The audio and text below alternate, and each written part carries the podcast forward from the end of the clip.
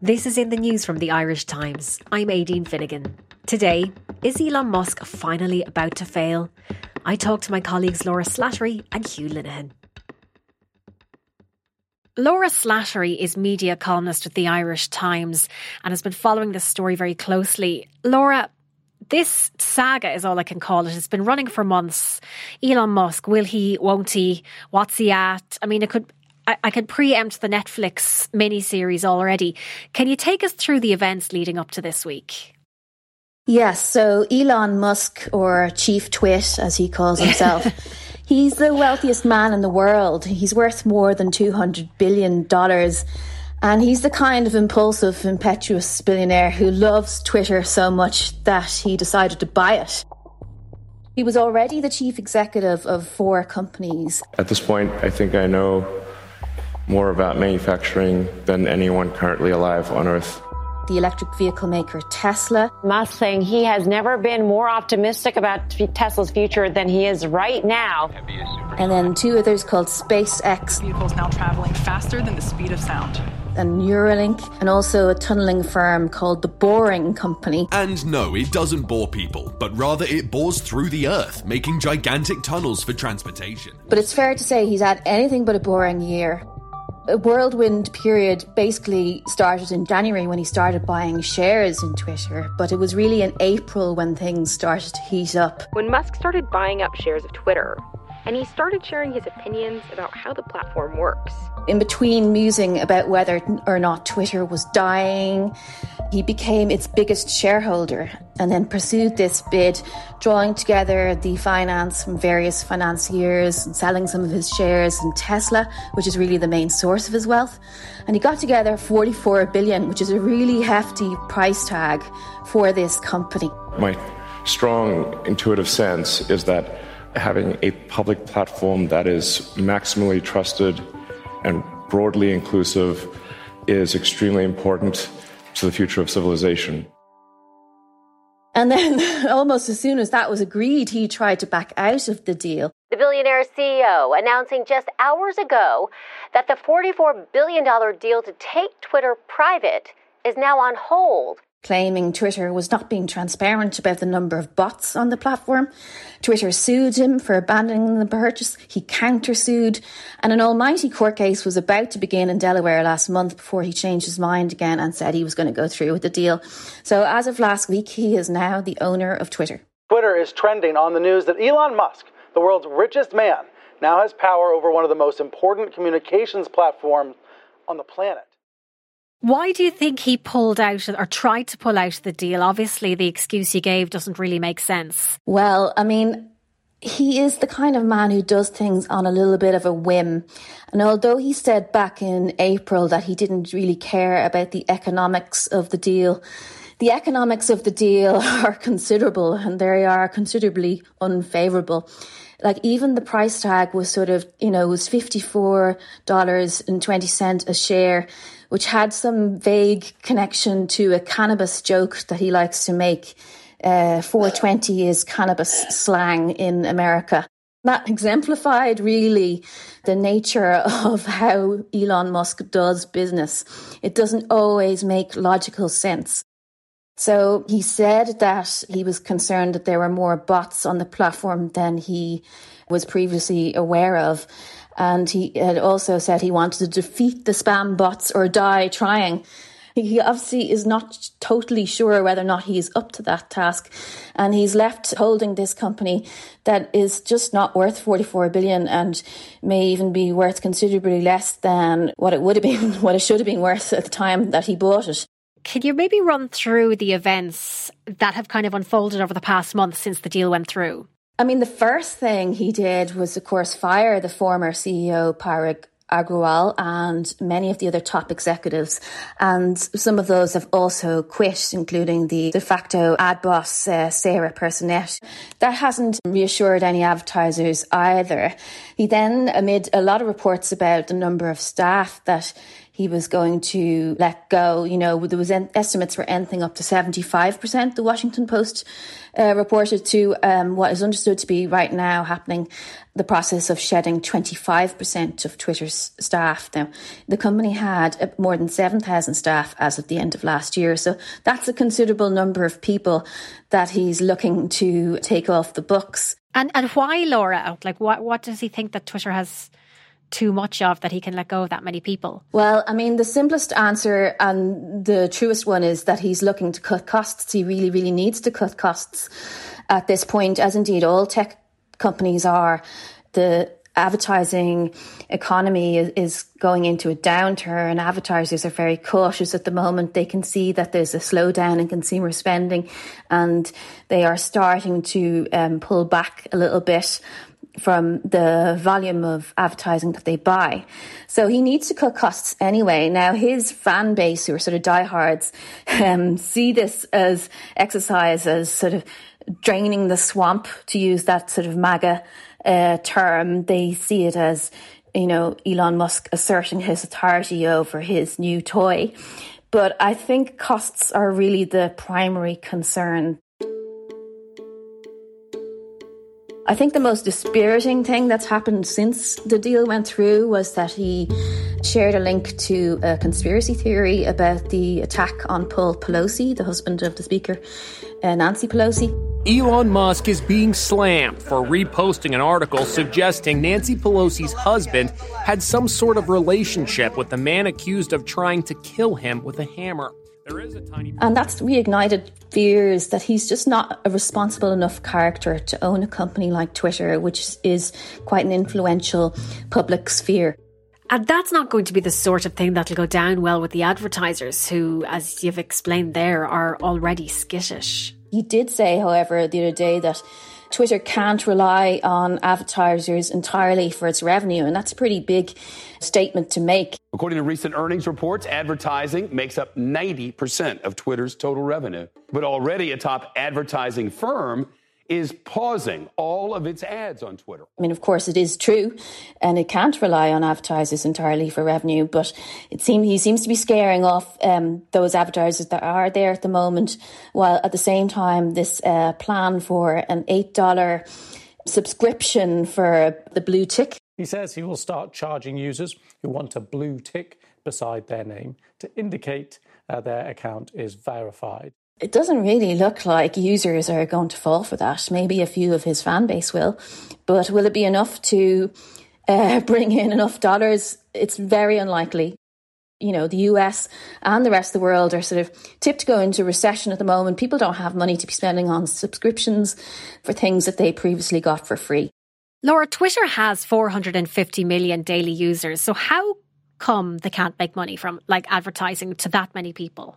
What is wrong with Twitter that the business model doesn't seem to work for it, where it does on other social media platforms? Well, I mean, I think the clue is in just at what the end of what you said there. There are so many other social media platforms out there.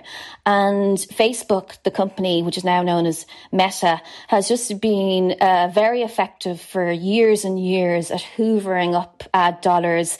That in itself is now under pressure a little bit from the rise of TikTok, which has also just been on a total hot streak. But Twitter has never really carried the same uh, value. Perhaps part of the reason is it's not a visual medium the same way that Instagram is, and, and advertisers obviously prefer that. It's also been, I suppose, best known for being the site of choice for journalists and for politicians and other sort of influential uh, official types. But that kind of, you know, that kind of environment, it doesn't create a, a, happy, clappy atmosphere. You know, it's, it's a serious one and it can be a very fraught one. Um, but it's not really the ideal place for advertisers to put their brands and, and, and, you know, they are present there. It's not that they're not on Twitter. All of Twitter's revenue does come from advertising effectively. Um, but that hasn't been enough for it to be consistently profitable. It makes losses most of the time. And any time it's made a profit, it's been quite, it's been quite modest. The company is going to be dis- delisted from the New York Stock Exchange in, in about a few a week week's time, and you know some of those shareholders will make a bit of money from this sale. But over the years, they've been very kind of um, uh, impatient, I suppose, and, and kind of questioning about why Twitter hasn't been the cash cow that some of these other companies have been. Elon Musk has to deal with those um, same questions, but now they're they're not necessarily coming from shareholders; they'll be coming from his financiers. It's not helped by the fact that he does seem to be the kind of person who, you know, despite you know, or perhaps because he has achieved so much success in his life, he is uh, seems to be at heart a kind of an int- attention seeker. That what that seems to be what he craves more than anything else, and he is prepared to lose his shirt, as we say in, in business. He's prepared to lose a good chunk of that 44 billion investment, I think, if he has some fun in the meantime. He's had a lot of success. He's been very successful with other businesses. So are we underestimating? Like, why couldn't he do it with Twitter? Well, it is true to say he has been extremely successful and he became so by um, by having a, a bigger success each time he started a new company. So he sort of rolled the the proceeds of one uh, you know success story into the next one. And Tesla at the moment is you know it's, it's really in a, st- a, strong position in the electric uh, vehicle market. Um, and he is innovative. I don't think uh, anyone could argue that. Um, SpaceX uh, dominates the satellite market as well. Um, yeah, he, he, like he has a certain kind of genius that is, I suppose it's a software engineering genius, but it's not, that's not necessarily the same as saying he's, um, a social media genius. I mean, social media is kind of the marriage between software engineering and, and, and sort of marketing, really. It's, you know, it's a, Twitter is effectively a community group. And, um, you know, we've seen in the, pa- in the past, uh, people like Mark Zuckerberg not really quite get human behavior, I would say, or at least expecting um, uh, users of his sites to behave in a way that they don't really want to behave. And he, he kind of, there's a kind of an idealism there sometimes, or perhaps just, um, just a kind of an, an ignorance of, of what people really want.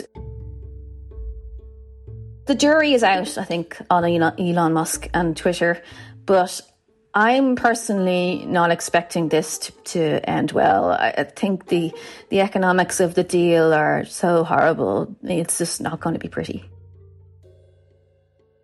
Coming up, Hugh Linehan on the decline of Twitter as a marketplace of ideas.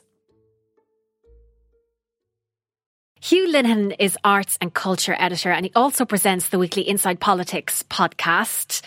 Hugh, we know Twitter has been one of the main drivers of social, political, cultural discourse in the past decade. That's kind of beyond doubt. But was there a moment when you realised what a monumental innovation it was? Well, obviously, I look at it down the narrow telescope of being a journalist. And there's no doubt that for any journalist, I think Twitter has been incredibly important. Let the record show from my public profile that I joined in May 2009, which was probably a little bit late. I probably should have joined in 2008. But I think it was really in 2010 that I came to start to really understand how it was going to reshape so many things in my working life. Uh, I think of two events. Uh, one is the, the death of the broadcaster Gerry Ryan in, in spring of that year, and the way in which those of us who were following it on Twitter knew a huge amount about the event before any uh, established media outlet uh, managed to publish anything about it. And then a further event in the same year. Uh, the famous uh, incident when the then Taoiseach Brian Cowen uh, appeared on Morning Ireland and many people alleged that he was not entirely uh, sober first thing in the morning. And I think crucially, um, the opposition spokesperson Simon Coveney then tweeted about that. And by tweeting about that, and because he was a senior politician in his own right, he gave legitimacy to a story which then traveled around the world within the space of 24 hours, which I don't think would ever have seen the light of day before Twitter. And then I suppose the kind of apotheosis of it for me came in 2015. I remember standing in the Irish Times newsroom and seeing almost live, real camcorder footage of people getting shot during the Charlie Hebdo attacks in Paris and being faced with the real moral and ethical decisions that needed to be made at the time. Were we going to push this out onto our site or how were we going to handle it? There's no doubt that in terms of the kind of the news agenda, Twitter probably reached its peak with Donald Trump, who's no longer there. Um, and I think it's been on a decline ever since um, for, for a variety of reasons. I mean, you know platforms go out of fashion. So certain parts of twitter that were probably extremely popular and certainly had some commercial uh, viability for the platform have migrated to newer younger more attractive platforms like instagram and more recently tiktok. And i think that there is evidence. I have seen some reports that the the people who really made twitter hum uh, which was a small minority of the overall users, the people who were high profile, the people who were very active, the 10% of Twitter users, or fewer than that, who generated well over half of all of all the tweets. Um, the evidence is that over three, four years, they've been tweeting less and there's fewer of them as they migrate to other platforms or just stop doing it. So it's lost that cachet. And from a business point of view, whatever about a, a cultural or political point of view, that's that's a bit of a disaster for it. Ostensibly, one of the main reasons Elon Musk wanted to buy Twitter was to rally against censorship and preserve free speech. So, would you be able to surmise what is Musk's version of free speech? Because I have seen a lot of accusations in some quarters that he's had quite a few NDAs. He can't be that much in favour of free speech. Yeah, I think it's I think it's kind of nonsense, really. Um, I don't think when it comes to free speech that um, that Elon Musk is one of our uh, you know foremost intellectuals. Like you know, I'm sure maybe he's read his John Stuart Mill, maybe he knows um, about you know about the underlying principles, but um, it doesn't look like that from from what he said.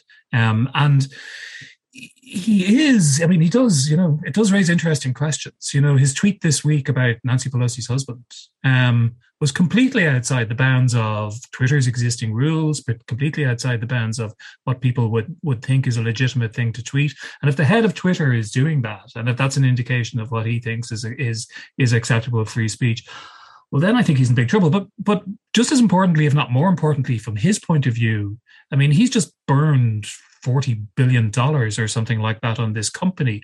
And presumably, he doesn't want to send it completely down the toilet.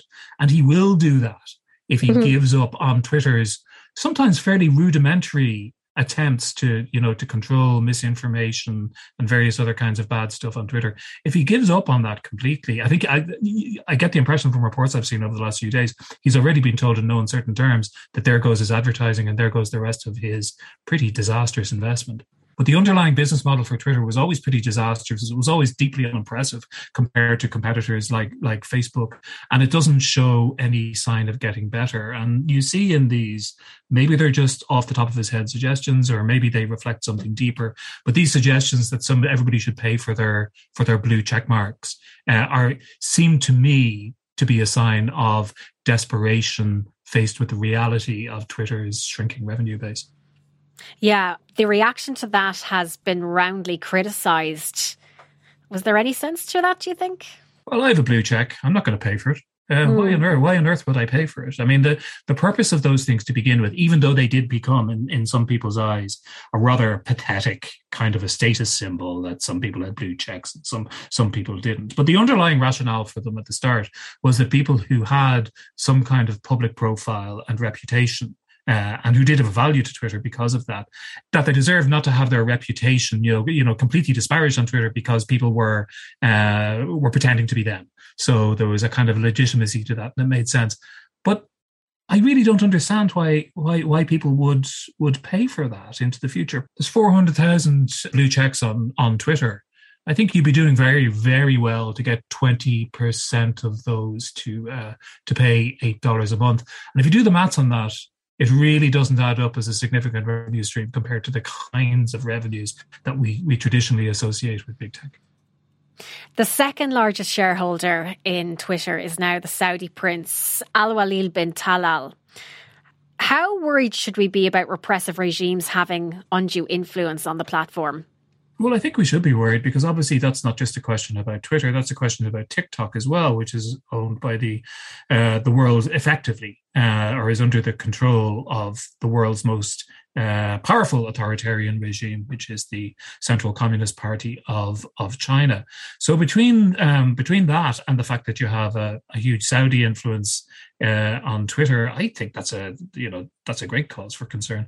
I mean, I, on the other hand, I think there is a possibility that we are seeing somewhere on the horizon, not immediately, but not that far off, the end of the model which we've been familiar with for the last 12 to 15 years of these absolutely immense uh, single platforms through which everything has to flow, and there's only three or four of them in the world. There are there are moves afoot, including over the last couple of years from within Twitter, to kind of think of a uh, to think of devising a, a, different way of allowing people to communicate with people with whom they want to communicate.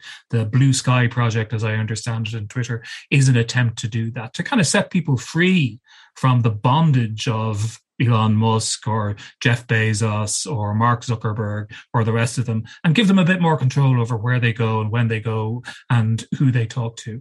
And, you know, these things are not a given forever. This internet that we're, we're familiar with right now in the, in the 2020s is very, very different from the internet that people thought would develop about 30 years ago when all this stuff started. Mm-hmm. And it's probably extremely different from the way the internet's going to be, if it's even called the internet in 10 or 20 years time. Yeah, maybe maybe it's all too fragmented now, though, in a way, because whatever social media comes afterwards, it might just end up being quite niche. Well, maybe I really don't know if that's going to happen. I mean, obviously, what's what's happened in, in, in recent years, since since Trump's banning in particular, uh, the the energy on trying to create an alternative Twitter has come from the right and from the far right. So platforms like like Gab and Parler and uh, and Trump's own Truth Social. Now, I don't know if you've ever found yourself on any of those. I have. I haven't. They are pretty noxious uh, they only appeal to a very small number of people, and they don't do what gave energy to those people on the right in the fir- in the first place, which they don't give the opportunity to own the libs because there are no libs there. There are uh, there are some attempts on the on the left side of the spectrum now, or at least they're seen as being left or liberal. Like Mastodon is the one we've heard a lot about over the last the last week or so, which is more disaggregated to some extent. Explain that you for for people who haven't heard of it. Well, it's kind of like Twitter, but it's also a bit like Reddit would be the simple way I would put it. In that there are there there are hundreds or thousands of of subsections which are run by their own moderators, you know, and various interests, you know, whatever it might be, whether it's whether it's manga or whether it's camogie, you can probably uh, I don't know about the camogie actually, but what you know, you, you you can you can find your own interest there and talk amongst yourselves with other people interested in it. But those uh, those opinions can then, then also be broadcast out to the to the larger community as well.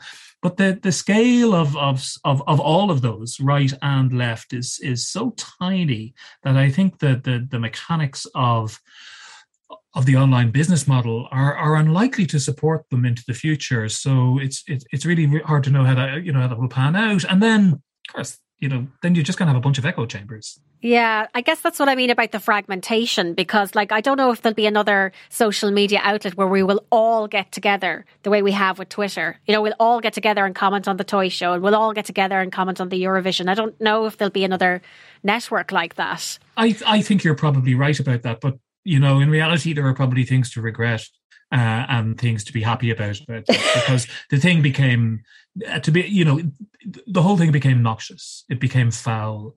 Um, and, and and what happens if you have a if you have a meeting space where um, where no rules apply or proper rules don't apply, sooner or later that garden starts to get infested with weeds and vermin and it becomes unpleasant and that causes people to, to leave and the flowers die and what you end up with is a rubbish heap. And really that's kind of what's been happening with Twitter for a while and I don't see any chance of that stopping under Elon Musk. And to bring it back to Musk, you know, the received wisdom is that this is a bad deal. He's in his, over his head. He's bitten off more than he can chew. It's all about his ego, and ultimately that'll be his downfall. Do you think that's a fair as- assessment, or are we underestimating him? Could he turn this around?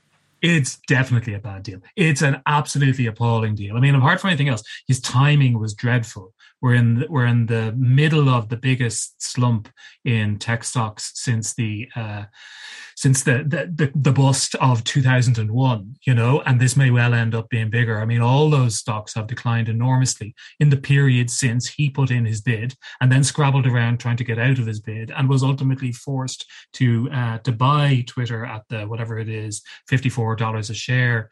Um it's now generally valued by people it's obviously not available in the open market now bought it but generally people value it at about 13 or 14 dollars a share so you do the maths on that and you say this guy has just burnt, literally burnt $30 billion of his own wealth. And in a not unassociated um, matter, Tesla has also declined. Um, because not surprisingly, people are worried about the about Tesla stocks uh, as well. Because what the hell is he doing, and where's his focus on? Um, I think, and I am not a business journalist no more than I am a psychologist, but I think this could be seen as one of the great disastrous acts of hubris in uh, in modern society. A cautionary tale. Hugh Linehan, thank you very much for joining us. That's it for today. This episode was produced by Declan Conlon. In the News we will be back on Monday.